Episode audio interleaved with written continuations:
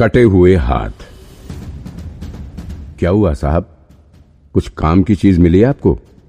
दरवाजे के पास खड़ी आशिमा की माँ ने विक्रांत से सवाल किया। कुछ पता लगा कि मेरी बेटी की उंगली किसने काटी थी?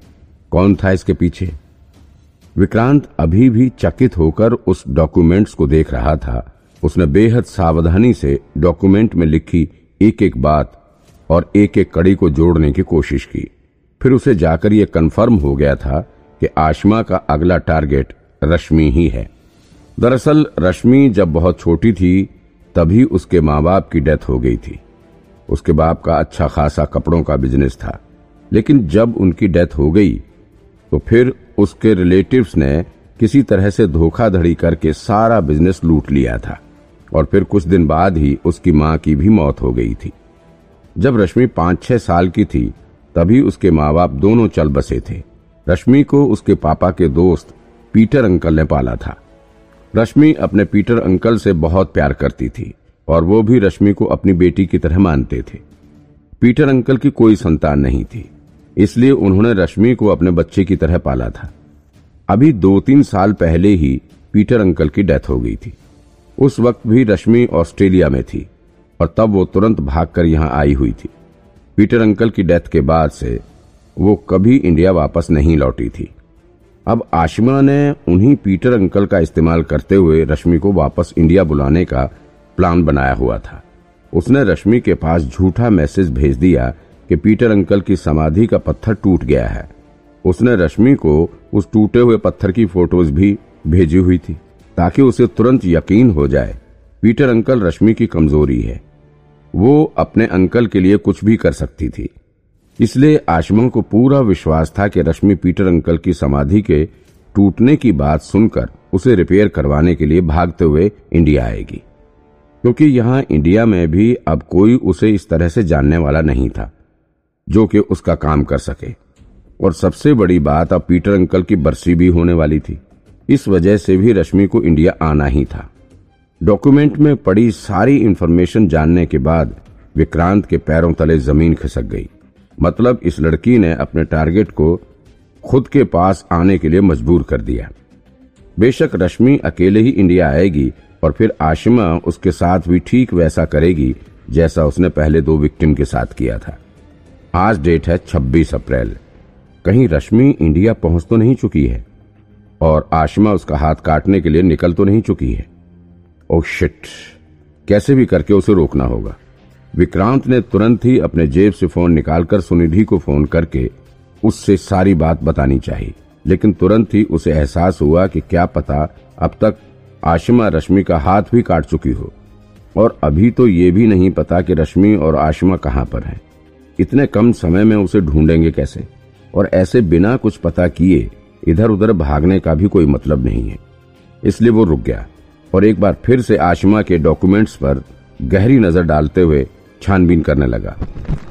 दो तीन डॉक्यूमेंट इधर उधर पलटने के बाद उसे एक कागज़ मिला, जिसमें रश्मि की फ़्लाइट का टाइम लिखा हुआ था। उसकी फ़्लाइट मुंबई एयरपोर्ट पर दोपहर के तीन बजे पहुँचने वाली थी। विक्रांत ने तुरंत घड़ी पर नज़र डाली। अब तक तो शाम के साढ़े चार बज चुके थे। इतनी देर में तो वो ना जाने कहा निकल गई होगी।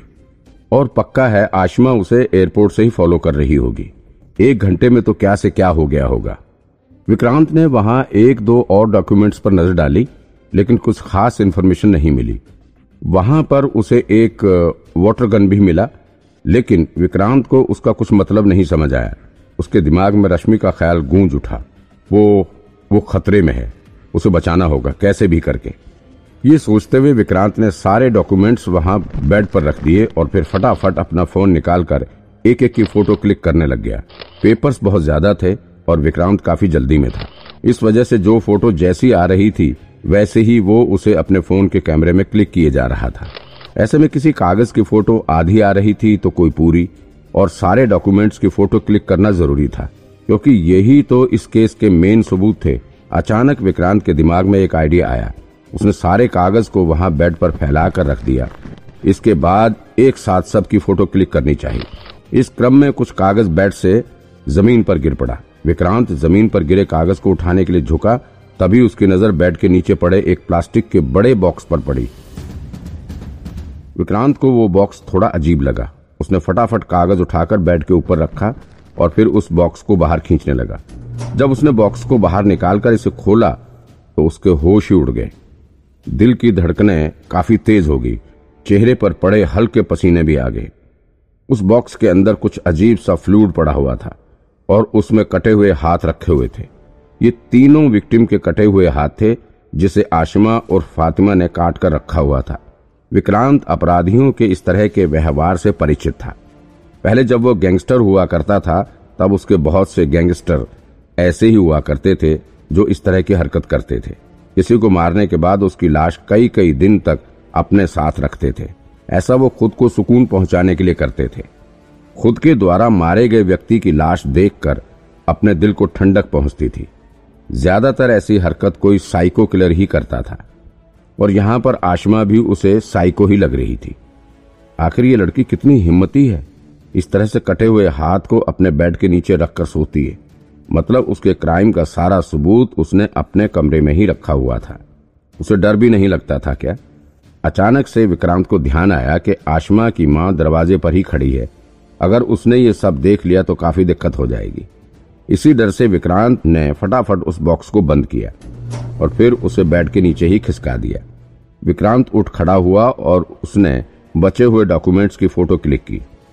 इसके बाद वो फटाफट वहाँ से जाने लगा, लेकिन तभी आशिमा की माँ ने फिर से उससे पूछा, क्या हुआ साहब? कुछ मिला नहीं क्या? नहीं नहीं, मुझे बहुत ज़रूरी सबूत मिला है, बहुत जल्द हम उस मुजरिम को पकड़ लेंगे।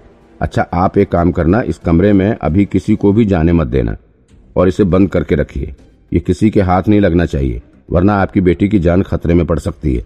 या क्या? क्यों? कौन मारना चाहता है मेरी बेटी को? उसने किसी का क्या बिगाड़ा है? क्यों उसकी जान के पीछे पड़ा है? माताजी माताजी माताजी, आप परेशान मत होइए। मैंने आपकी बेटी की सिक्योरिटी के लिए पुलिस फोर्स को लगा दिया है।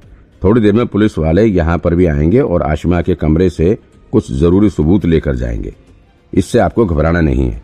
बस जब तक कि पुलिस यहाँ नहीं आती है, आप कहीं नहीं जाइएगा और ना ही किसी और को घर के अंदर आने दीजिए।